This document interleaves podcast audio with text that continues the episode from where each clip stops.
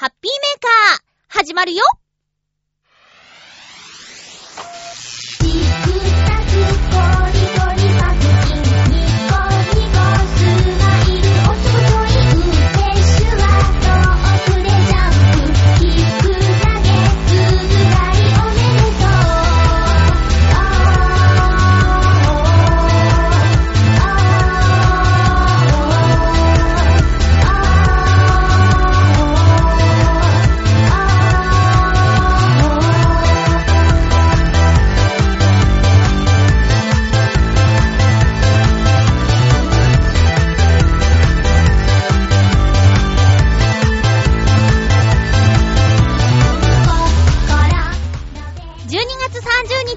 ゆっちょのハッピーメーカー。この番組は、ハッピーな時間を一緒に過ごしましょうというコンセプトのもと、ちょわへよ .com のサポートでお届けしております。2014年、あれ、なまったな。2014年、最後のハッピーメーカーです。今日も最後まで1時間、よろしくお願いします。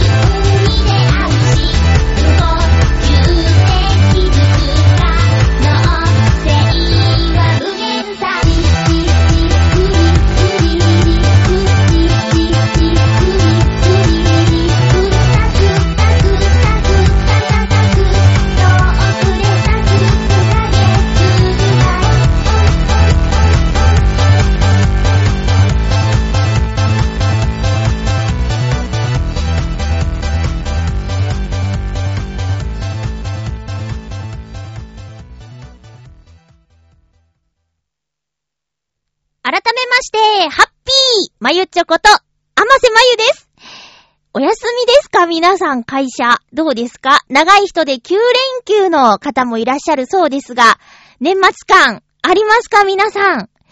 私、全然年末感ないです。まあ、バイトは、バイトは、バイト？バイト、バイトはね、大晦日の朝まであるし、あとは何ですかね、うーん、ナレーションの仕事のレギュラーは、この年末の時期は、早めに撮って早めに納品しなきゃいけないっていうんで1週間ぐらいお休みあるんですけど、ハッピーメーカーが、今ね、収録しているのは29日月曜日だったり、あと、まあ、おそらく配信されるでしょうけど、チョアヘヨの年末特番をですね、30日に収録しようかな、みたいなお話もあるので、えー通常営業中でございます。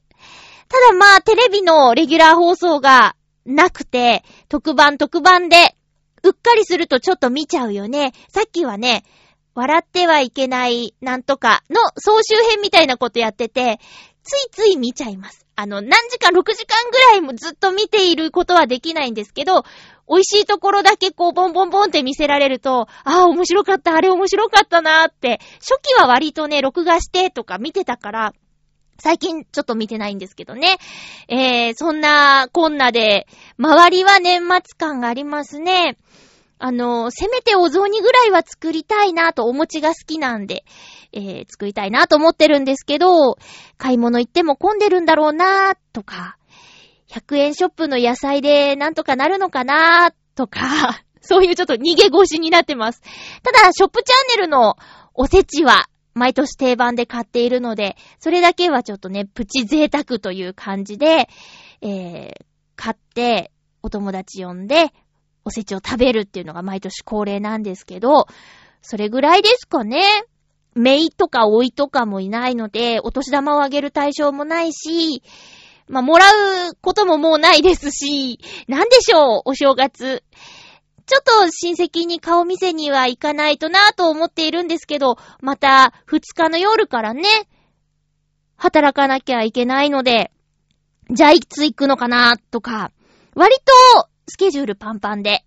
すね。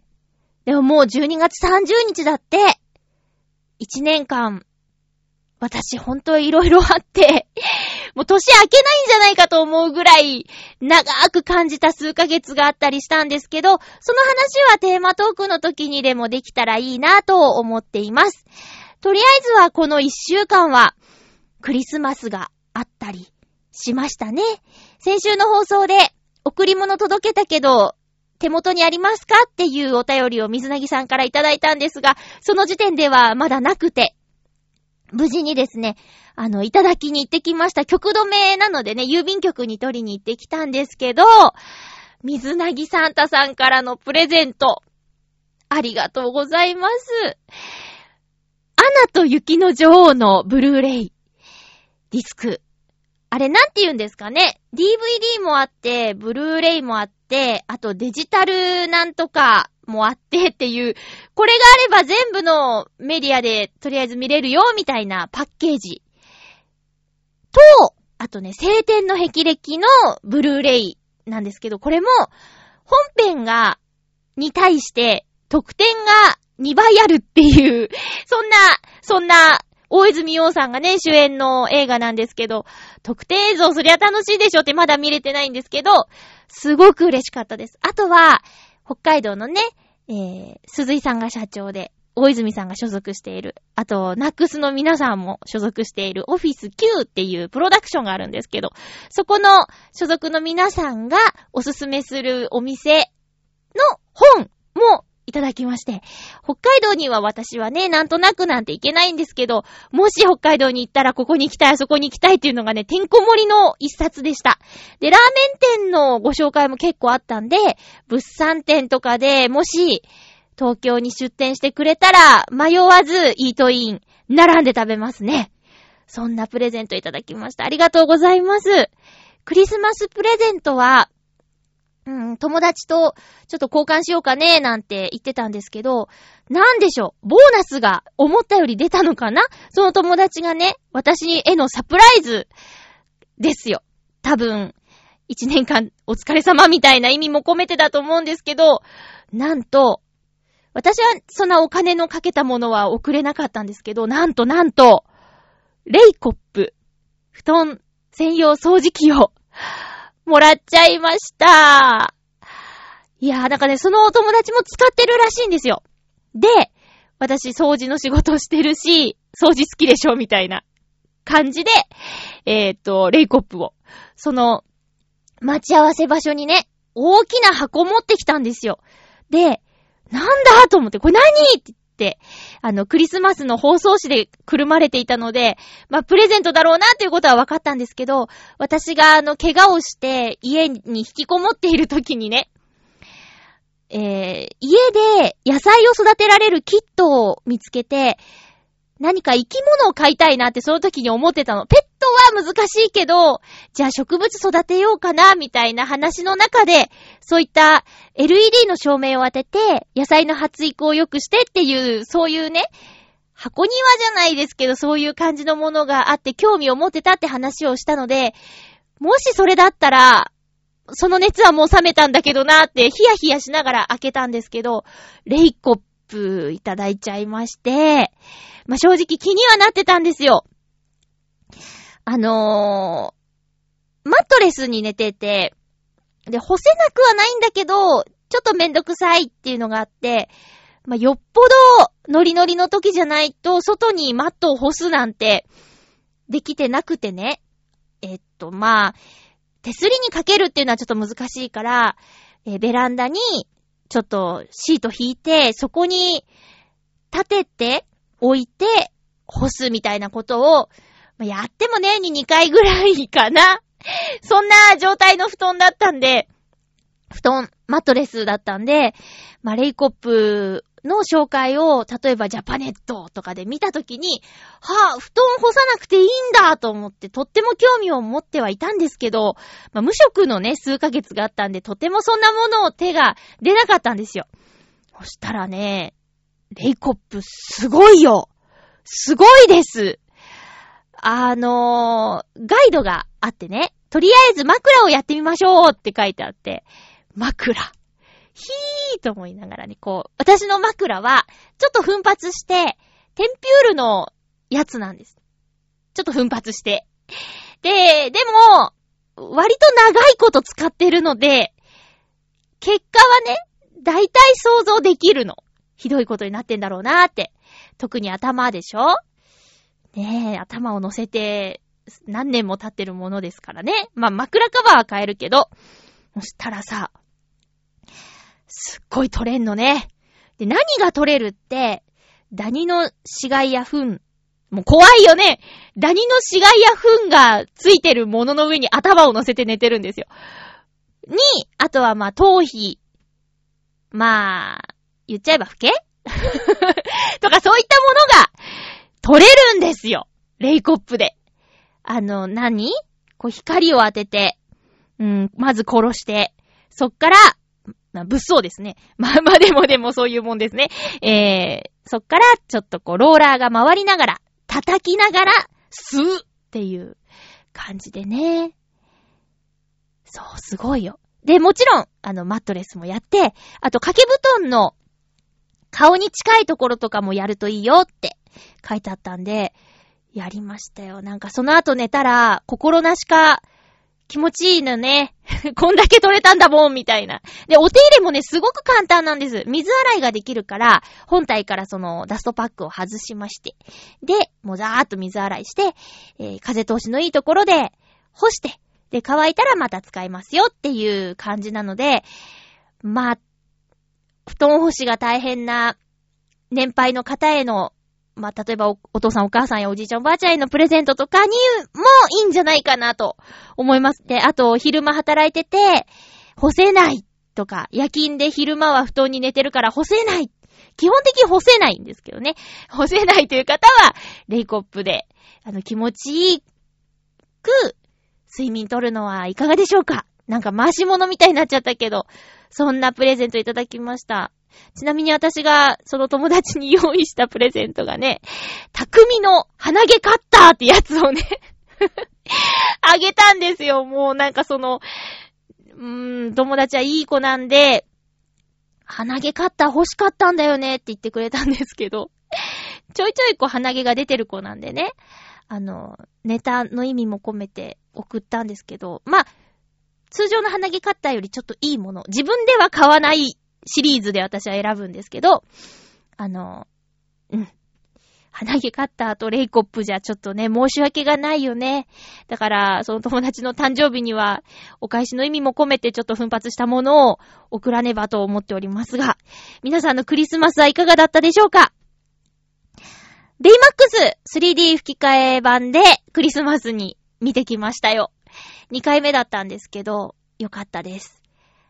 あとは、そうですね、レストランとかは予約をしていなかったので、えー、スーパーの、スーパーの、えークリスマス関連のお惣菜が夜の10時を過ぎると、軒並み半額になっていたのを前日のイブの夜に発見した私は、クリスマスの日、そこでお惣菜を買い込んで、たらふく食べようという企画を友達に相談して、ノリのいい友達は 乗っかってくれて、えー、我が家でですね、半額お惣菜クリスマスパーティーを開催いたしました。ひどい？ひどいですか？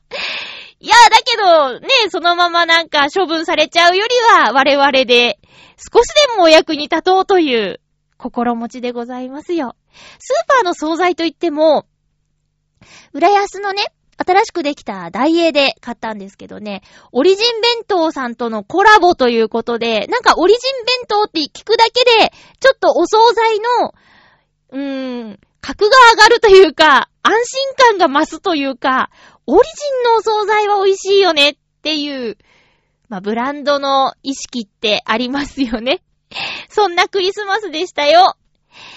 いやー、楽しかったですね。うん。豪華なレストランに行くのもまたいいですけど、お友達と一緒なんで、それよりはワイワイ、ガヤガヤと楽しく賑やかに過ごす方が私には向いていたようです。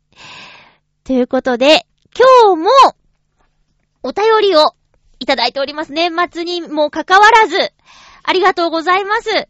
それでは、行っちゃいましょう。ハッピートーク !2014 年最後のハッピートーク。お便りをいただいております。おっとっと、よいしょ。はい。はい。ハッピートーク宛てのお便りは、うーん。ハッピーネーム、コージーアットワークさん、ありがとうございます。まゆちょうハッピー、ハッピー？?2014 年も楽しいことや大変なこと、嬉しいことや残念なことがいっぱいあって楽しい一年でした。ひっくるめて楽しかったんですね。今年は写真で大きな賞をもらえて、銀座で写真展ができたこと、何よりその場でたくさんの人と出会えたことが嬉しい出来事。もちろん大変なことや悲しいこともありましたが、これは忘年会で忘れてしまうことにします。来年が今年よりもいい年になるとは限らないし、地球温暖化や世界的な不況は進んでしまうかもしれないけれど、それでもみんな毎日に楽しみを見つけられる一年になるといいですね。では、コージアトワークさんありがとうございます。そうですよね。賞を取ったんですよね。メールで受賞しましたっていう一報をいただいて、その、会のホームページを見に行ったら、あのー見慣れたというか、コージアットワークさんらしい作品が、あのー載っていて、うわ、おめでとうございますって思いました。猫ブログとかもね、拝見していて、で、ずんこさんも、あのー紹介してハマった一人だったり、リスナーさんの中でもね、コージアットワークさんの写真のファンの方がいらっしゃるんですけどね。まあ、賞が欲しくて撮影しているわけじゃないじゃないですか、日々。出会った猫ちゃんを可愛く綺麗に素敵に撮りたいなっていう気持ちでやってらっしゃると思うんですけど、それでも何かやっぱり認めてもらう、賞をもらうと嬉しいですよね、正直ね。だから、また素敵な写真を撮ろうっていう気持ちにもつながると思うし、やっぱ認められる、もうといえば褒められるとか、すごいねとか、かっこいいねとかかわいいねとか、言われると、元気の源になりますよね。ミニミニ古典にお伺いすることができなくて、ごめんなさい。ご案内いただいていたのに、すいません。また、えー来年もね、どんどんいろんな作品を作ってというか、撮って、撮影して、えー様々なメディアで拝見できることを応援しております。コージャットワークさん、本当に毎週、普通歌もテーマにもお便りいただいて、ハッピーメーカーを支えてくれた一人だったので、また来年も忙しいとは思いますが、よろしくお願いしますね。コージャットワークさん、ありがとうございました。続きまして、ハッピーネーム、七星さん、ありがとうございます。まゆちょう、ハッピー、ハッピー？今年のニュースといえば、久々に旅行に行ったことでしょうか京都の美術館で、刀の展示会をしていたのをなんとなく見に行きたくなり、日帰りで行きました。お目当ての刀は、美しいというよりゴツゴツしてて、男らしいという言葉が似合う刀でした。他にも、お寺や神社を巡ってきましたが、落ち着いた雰囲気で歴史ある風情を見ることができました。おー、ありがとうございます。京都に日帰りっていうと、あ、そうか。住んでる場所によって、ちょっと感覚は違いますね。七星さんの住んでいるところからだとどうなんでしょう。例えば私、浦安に住んでいますけど、東京駅を始発の新幹線で出たとして、えー、9時半とか9時、9時ぐらいかなに到着するのかなまあ、お寺や神社は早くから空いているし、早く閉まるから、日帰りでも問題ないですよね。これが見たいっていうものがあって、それを見るために旅行に行くっていうエネルギー、いいなぁと思います。刀好きなんですか？刀の展示をする回だったのかな？思ってたのと違ったのかな？美しいというよりゴツゴツした感じ。えー、刀に注目してみたことがないんだけど、こう視点を変えてみればね、こう握るところの装飾がどうだとか、こう研ぎ澄まされた刃の部分だとか、それはそれは綺麗だと思います。あのー、今年は美術館に行きまして、岡山県の美観地区にある、えー、大原美術館というところに行ってきたんですけど、あの、一人でじっくり見て、改めて、そう、何年前に作られたものとかっていうのでも、ドキドキしたし、あと、音声ガイドを借りて聞きながら見たんですけど、だから、深く、より深く、うん、作品を知ることができたような気がして、芸術はね、あんまり、なんていうかな、詳しくないし、勉強もしてないし、語れないんだけど、あ、これ好きとか、これ怖いとか、なんかそういうちょっと五感で感じるっていうのもありなんじゃないかなって思うので、えー、機会を作って、どんどん、そういう展示を見に行きたいなと思っています。最近で言えば、ティム・バートンの世界っていう森美術館でやっているね、年明け4日ぐらいまでかなやっているんですけど、それも、まあ、今ね、バリバリ活躍してらっしゃるティム・バートンさんの直筆のイラストたちだったんですけど、また、昔の作品とは違った魅力があって、それもドキドキしました。うん。七星さん、お便り、一年間いろいろありがとうございました。また、来年も、ぜひハッピーメーカー宛てにお便りよろしくお願いしますね。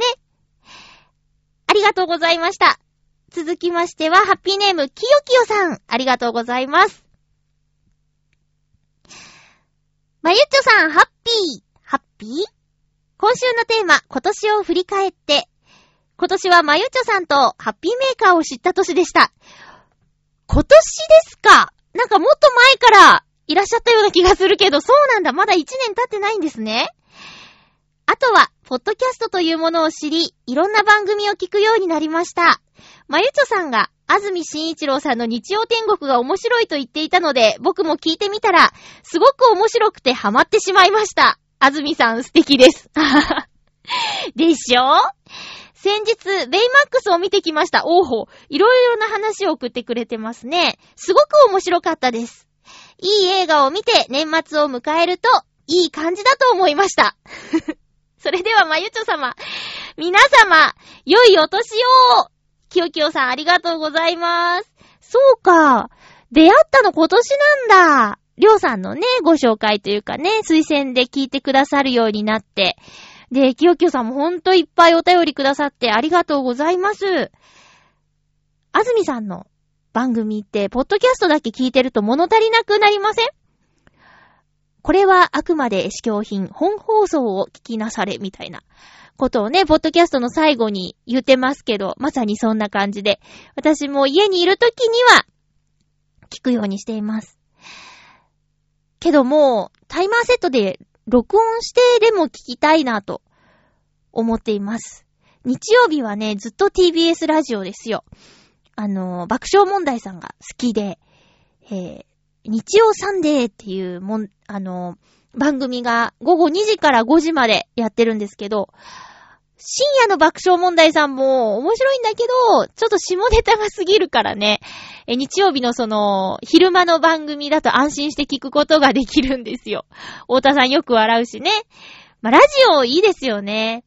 テレビも好きだけど、ラジオも好きです。だからほんと、忙しい。たまにね、両方ついてることあるからね、節操ないなーって自分で思ってるんですけどね。いやー、ベイマックスも、見ましたか？結構早いですね。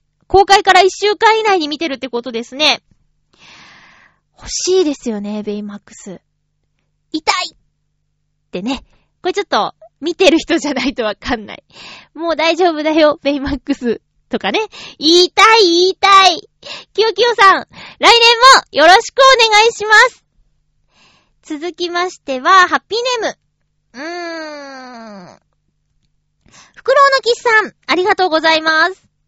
まゆちょさん、皆様、ハッピー、ハッピー？今回のテーマ、2014年を振り返ってについて。2014年は放送日からまだ2日も残っているのに、気が早いですね。笑い。はははは。まあまあまあ、そうですね。2日残ってますね。それはさておき、私の2014年は、それなりに充実した1年だったと思います。比較的大きな事柄としては、高校時代からの友人たちと東北旅行に行ったり、通信制の大学の単位を取り終えて、卒業論文の作成に入ったり、といったことがありましたね。他にも細々と、こまごましたことがありましたが、えー、っと、楽しいか否かは別として、いい経験にはなったと思っています。それでは残りわずかとなりましたが、2014年をより良いする、より良いものにするように過ごしていきましょう。そして皆様、良いお年をお迎えください。それでは、袋の喫茶ありがとうございました。えー、日々をね、一日一日を、とても大事にしているという、袋の喫茶。えー、ですね。あと2日残ってますからね。この放送を聞くタイミングによっては、もうすでに終わっているという方も いると思うんですけども、えー年内に聞いてくださっていることを、切に願います。友人たちとの東北旅行、あれですよね、メールくださった、えっ、と、撮影しちゃダメとか、見聞きした、ん？見たものを喋っちゃダメとか、そういう場所でしたっけ？ね、あれ今年ですよね。友達との旅行かいいなぁ。私は旅行というか、何年かぶりに地元に帰りましたね。7、8年ぶりぐらいに。地元に帰りましたね。旅行っちゃ旅行ですね。えー、岡山を起点にして、出雲にも行きました。何しに帰ったんだかみたいな感じですけど、ほんと出雲大社良かったです。やっぱり旅行はリフレッシュになりますね。時間とお金があれば、どんどん行きたいなという感じがしますけれども。袋のキスさんは出会ってから、ずっと何かお勉強をね、している印象があります。個人的にお勉強している方っていっぱいいると思うんですけど、何かそういう大学、通信でも何でも大学とかそういった場所に所属してお勉強しているっていうのがずーっと続いているような気がして、頭が下がりますね。賢い方なので、本当に。メールもね、わざと難しい漢字を使ってきたりして、私の知識をちょっと増やしていただいているような、まあ、すぐ忘れちゃうんですけどね。うん。袋のキスさん、そういうお勉強をしたりとか、いろいろと忙しい中、くだらないテーマでも、それでも何かしらのリアクションくださる袋のキスさん、本当にありがとうございます。来年も無理のない範囲でいいので、ぜひぜひ、ハッピーメーカーにお便りお願いいたしますね。お便りありがとうございました。続きましては、ハッピーネーム、たけのこさん、ありがとうございます。まゆちょうハッピー、ハッピー？僕にとって、2014年は仕事漬けの年でしたね。平日は終電の1時間前ぐらいまでお仕事をして、そこから先輩たちと終電までご飯を食べに行くという日々を1年間続けていたような気がします。いやー、遅い時間にご飯を食べていたせいか、この1年でお腹周りが大変なことにただ、仕事を頑張った成果も出ているのか、それまで先輩の助力でなんとかなっていた仕事も、今年はどうにか独力で対応できるようになったりしましたね。成長したのがお腹だけじゃなさそうなのでよかったです。来年からはダイエット頑張りますまゆっちょおすすめのダイエット方法とかありましたら教えてくださいね。それでは、たけのこさんありがとうございます。私、たけのこさんのメール好きですね。あの、面白いんですよ。なんか、すごく、うん、センスのある方だなぁと思っていつもね、読ませていただいておりますが、お仕事大変ですね。そっかぁ終電の1時間前、遅くなっても先輩とご飯に行くって、なんかいいなぁって思いました。そうすることによって、疲れたね、今日も一日お疲れ様っ、仲も深まるような気もするし、で、会社では話せないような、なんていうか、ちょっとした悩みとか、あと質問とか、そういったこともできちゃうのかな。それによって、成長っていうかね、えー先輩の力がなくても、お仕事ができるように、独力でできるようになったのかななんて、推察しますけども、まあ、そうね、終電前となると、0時近くでしょ？に、きっと、炭水化物もりもり食べちゃうんでしょ？男の人のご飯だからね。あ、まあ、先輩が男の人とは限らないけどさ、けど、ね、ちゃちゃっと1時間ぐらいで済ませようと思ったら、ラーメンとか、定食とか、そういった丼物とか、そんな感じになるんじゃない？そして、お腹周りが成長。あのね、私もこの1年、お腹周りが成長しましたね。えーと、まあ、自分の話になっていきます、これから。あの、竹の子さん。えーもう、今年であったんですよね。確かね。えー、ありがとうございます。来年も、もうお仕事忙しい中ですが、気が向いたらお便りよろしくお願いします。来年もよろしくお願いします。お便りありがとうございました。えー、そうなんですよ。あの、私の話になっちゃうんですけど、5月の終わりに足を骨折してしまいまして、そっからまあ全治1週間で歩けるようにはなったんですけど、それまでバリバリと体を動かす夜勤の仕事をしていたのをやめなきゃいけなくなっちゃって、で、そっからですね、6、7、8、9、10月ぐらいまで、4、5ヶ月、何もしなかったんですね。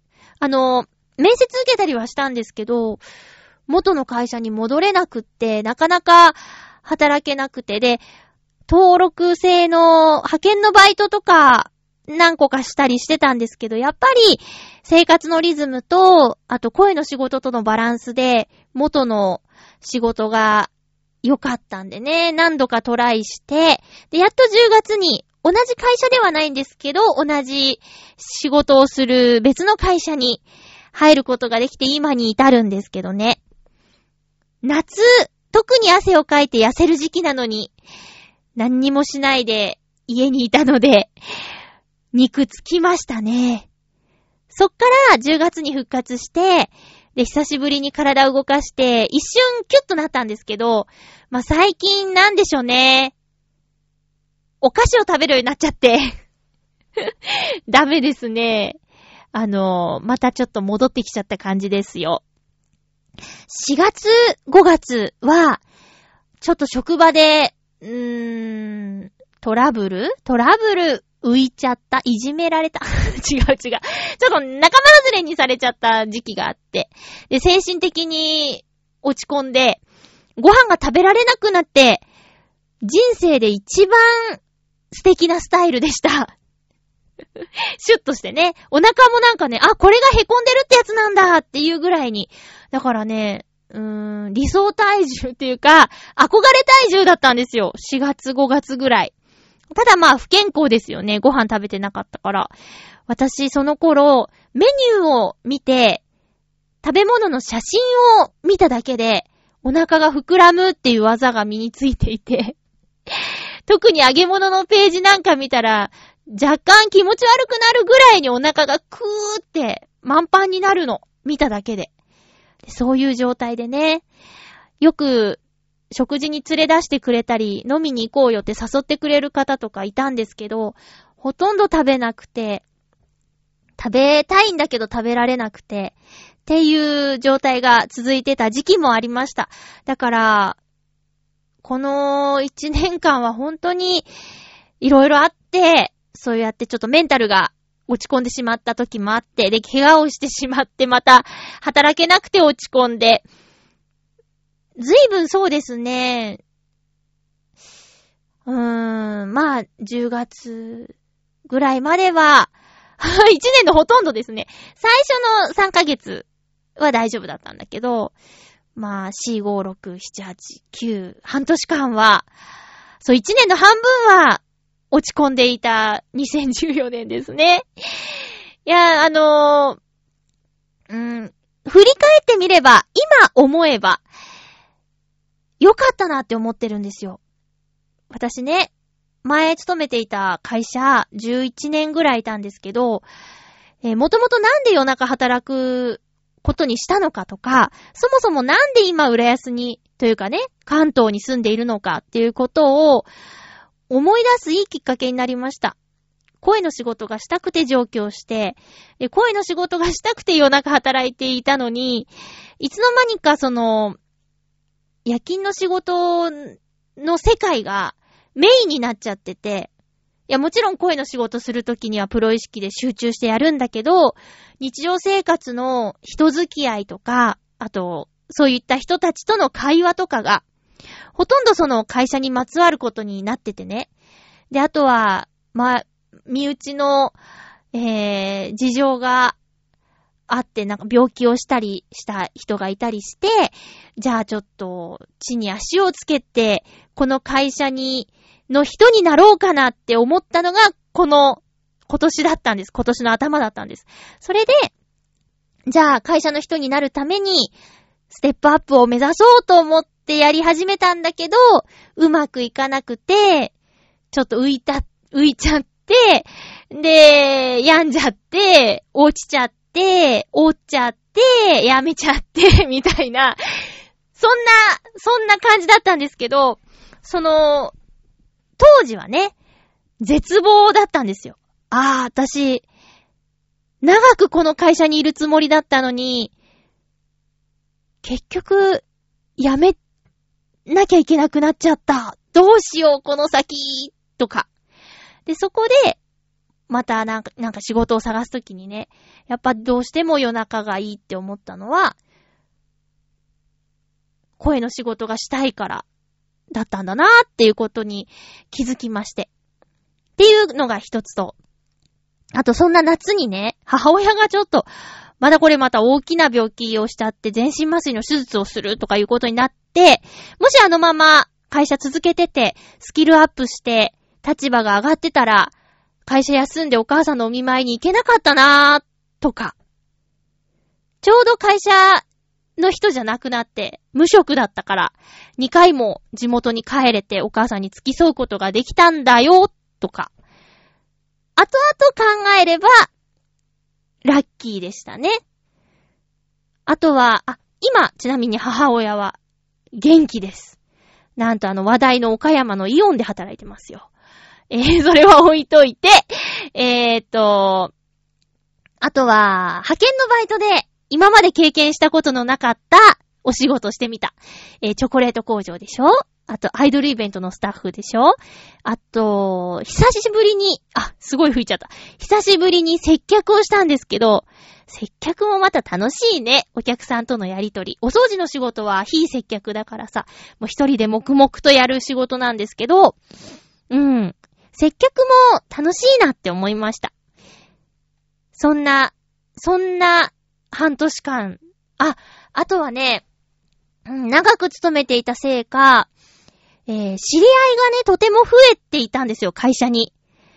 ただ、この数ヶ月、半年間で、その中の知り合いで、本当に、友人かどうか、ただの知り合いか、友人かっていうのが、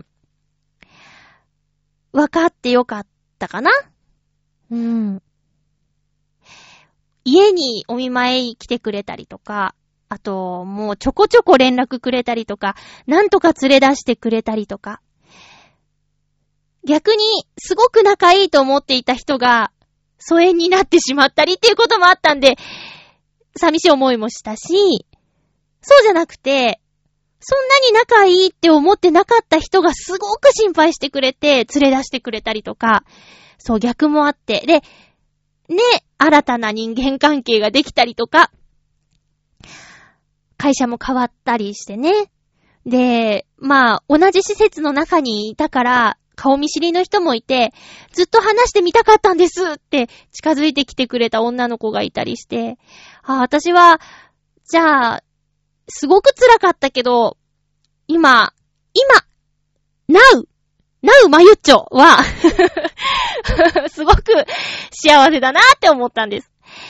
実は最近ね、あの、Facebook の中ですごく辛い辛いって言って、もう僕は生きていけないとか書き込んでしまったお友達がいてね、あの、しょっちゅう会う友達ではなくて、年に1、2回集まって、ワイワイするぐらいのお友達だったんですけど、まあとにかく、周りが、パニックになって、大丈夫かって連絡が取れないぞ、大丈夫かってなったけど、その彼もきっと、半年後とかは、違った考え方ができるんじゃないかなって信じています。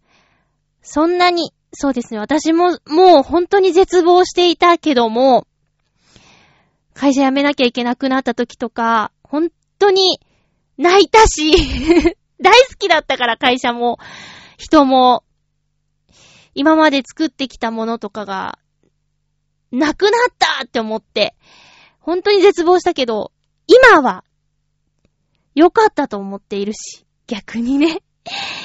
乗り越えられない試練は、神様与えないんだよって。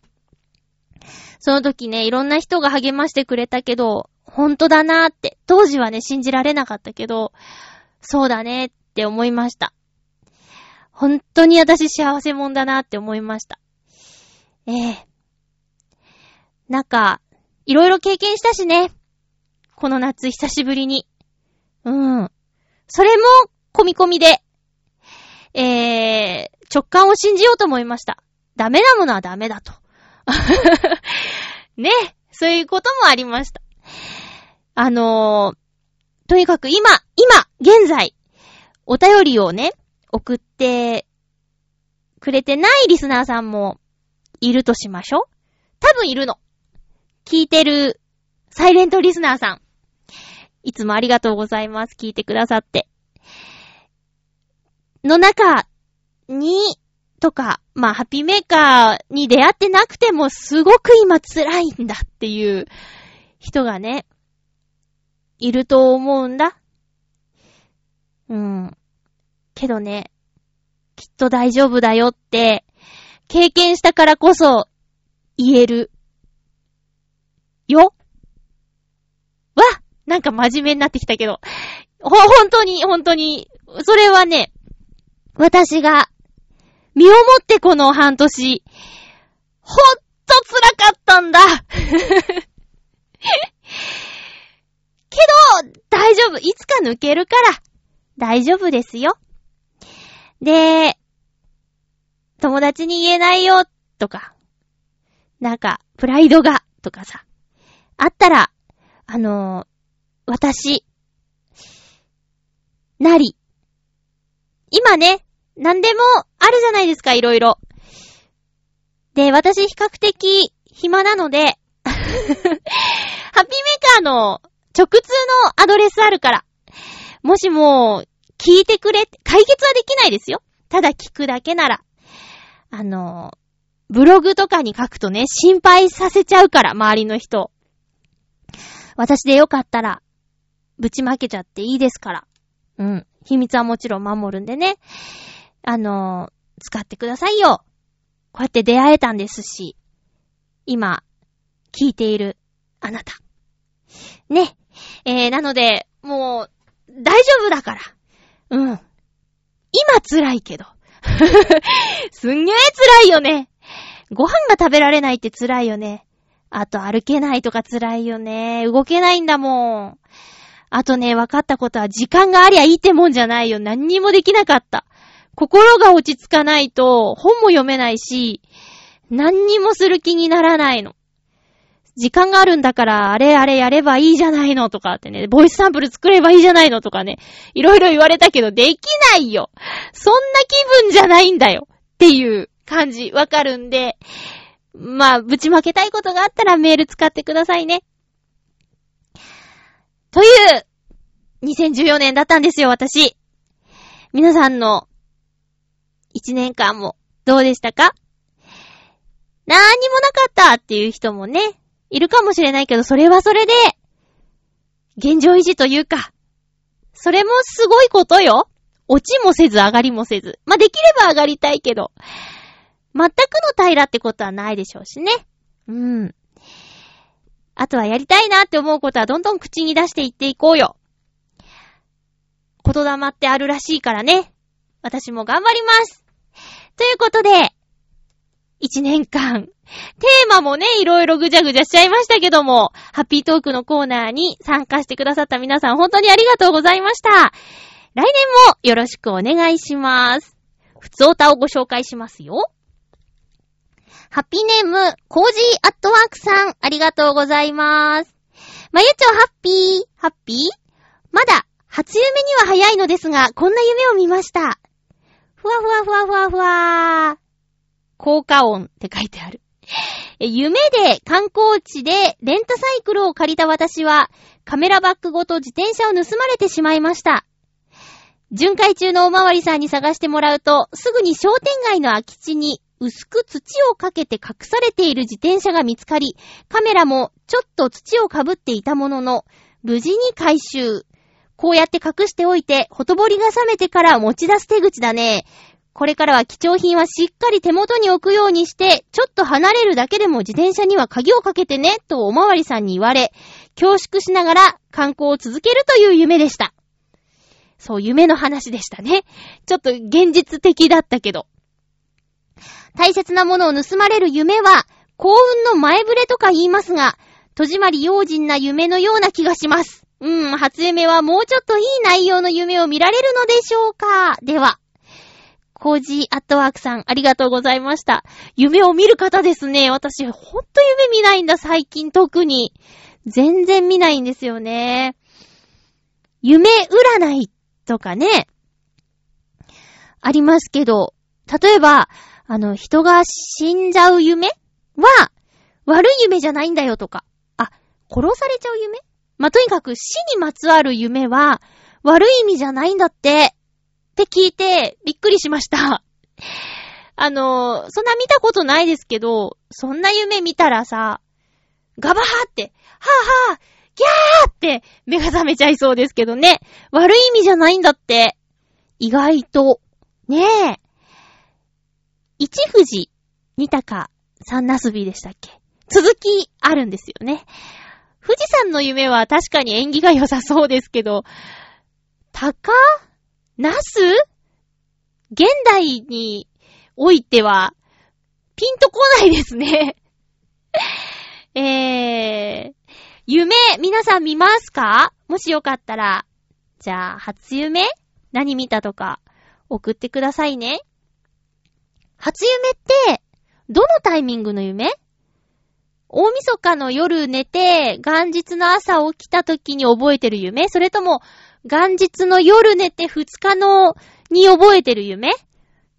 とか、あとあと、年越しそばってどのタイミングで食べるのかとか、あの、初詣って、とか、なんかそういう日本の細々とした行事の、うーん、ルールとか、やり方とか、教えてよって言われた時に正確に答えられるかっってね。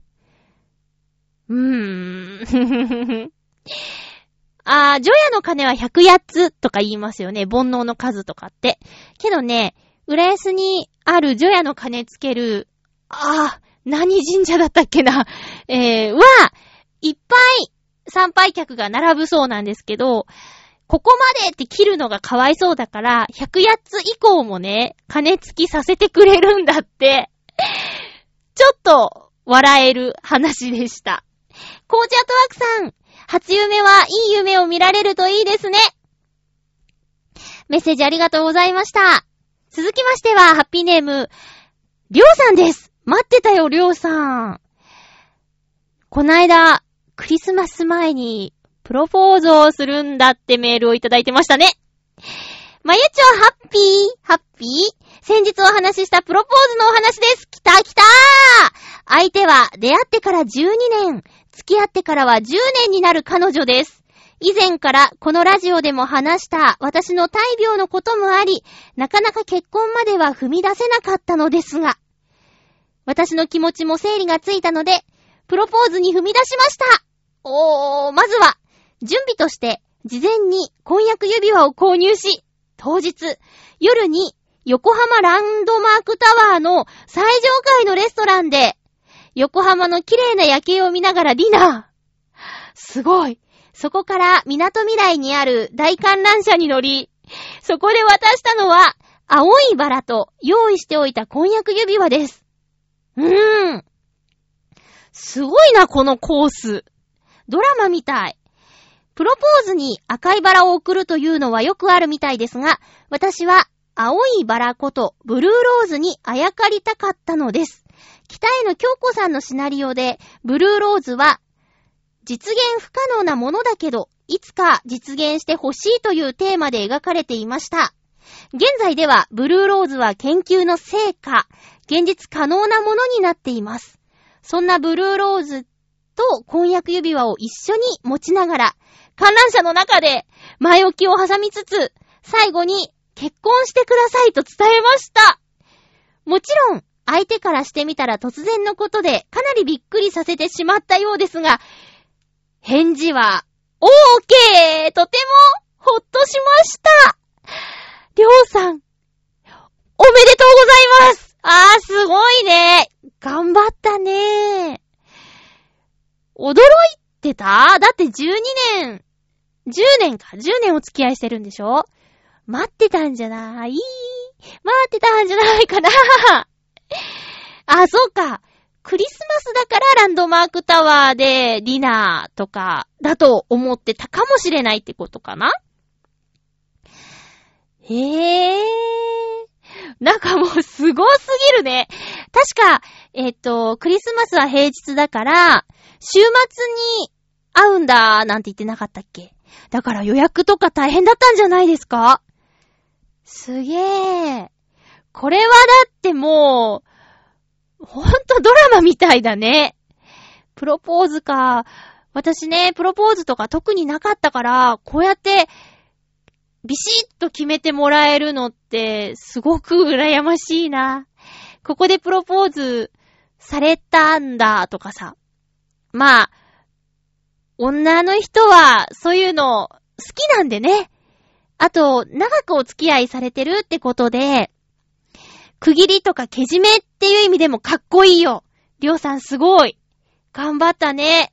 ご自身のね、不安なことも抱えつつ、それでも決心して、彼女と生きていこうって決めたんだもんね。いやー、ほえ、返事が OK で。あと、ブルーローズもおしゃれですね。ほんとに。改めて、りょうさん、おめでとうございます。2015年は本当に楽しみですね。お便り、報告、ありがとうございました。最後は、超ハッピーなお便りで締めさせていただきましたけども、ハッピーメーカー。そうね、この番組のコンセプトはハッピーな時間を一緒に過ごしましょうっていうことでやってます。日々、嫌なこととか、腹が立つこととかいろいろあっても、このハッピーメーカーを聞いている時間だけは、ニコニコ、ニヤニヤを共有しましょうと。楽しいこととか、嬉しいことをみんなで分かち合おうと。辛いことがあるけど、それでも、ハッピーなことも、生きてれば、あるんだよ。視点を変えれば、こんなこともハッピーだし。自分では気づかないけど、あの人が、ここにハッピーを感じていた。とか、そういうことをお話聞くだけでも、あ、ちょっと明日、あそこを見てみようかなとか、視点変えてみようかなとか、気づいてもらえたりしたら嬉しいです。あとは、もし、あなたが見つけた、ちょっと嬉しかったこと、それをお便りに書いて送ってくれれば、それを聞いたリスナーさんが、素敵とか、いいねって思ったり、それだけでも、あなたはハッピーメーカーなんですよ。私はただただ皆さんのお便りを伝えているだけです。うん。すごく大変だった一年間の話をしましたけど、半年か。半年の話をしたけど、私にとってはこのハッピーメーカーを、た、多分休んでないよね。休まず、続けられたことは、すごく辛かったけど、このハッピーメーカーを収録している1時間だけは、ハッピーハッピーって言えるし、みんなからのお便りで、お便りの中にある世界がすごく幸せだったし、それを読んで、みんなに伝えることができるその役割があることが、私の支えでした。本当にありがとうございます。あのー、具体的にね、辛いって口にしたこともあったと思うし、辛いって言わなくても変なテンションで、なんかまゆっちょ、空回りしてるって気づいてたリスナーさんもいるかもしれないけど、それでも、うん、見捨てずに番組を聞き続けてくれたりとかして、ありがとうございました。これからもハッピーメーカーって、あの、ついついね、愚痴ってしまうこともあるかもしれないですけど、これからもよろしくお願いします。今年の半年間を乗り切れたので、これから、ちょっとやそっとじゃ、私も、やられないと思います。へこたれないと思います。強くなれたような気がするので、えー、もっともっと、楽しいこととか嬉しいことを見つけて発信できるように、やっていきたいと思います。女子会したよえーっとね、カフェカイラって知ってる？表参道とホノルルと舞浜の3店舗しかないパンケーキのお店です。女子っぽいでしょ？行ってみたいなと思ってたんですけど、一緒に行った相手は前のハッピーメーカーの相方のともさんです。ともさんがね、朝早く声の仕事があるっていうんで、終わってから合流してカフェカイラに行きました。行こう行こうって言ってて、年内に実現できて、本当に良かったです。ともさんは、心配してくれてね、お見舞いに何度も来てくれたし、あの、ともさんの家に招待とかしてくれて、一緒にお祭り見たりとかもしたし、本当に支えてくれました。大事な人に囲まれています。リスナーの皆さんも本当に大事です。お便りをくれるリスナーさんも、聞いてくれているリスナーさんも本当に本当に大事です。皆さんが、幸せになりますように。2015年が楽しくハッピーなものになりますように。今年も1年間本当にありがとうございました。来年もよろしくお願いします。また来年、ハッピーな時間を一緒に過ごしましょう。来年一発目は、1月6日の放送を1月4日に収録します。テーマは2015年こんな年にしたい。ということで、口に出していきましょう。お相手はまゆちょこと、あませまゆでした。また来年もハッピーな時間を一緒に過ごしましょう。ハッピーチョアヘヨの特番やると思うから聞いてね。バイバーイ